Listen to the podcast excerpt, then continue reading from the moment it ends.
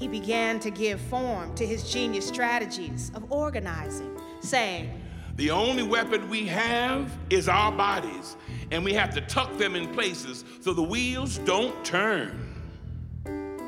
If the seats on the bus can't hold your mother, be a stick in the wheel. And if the seats on the bus can't be used by your father, be a stick in the wheel. If the seats on the bus aren't meant for all of us, go on, be a stick in the wheel. Hear what I'm saying? The lathe in the factory can be used by my auntie. I'll be a stick in the wheel.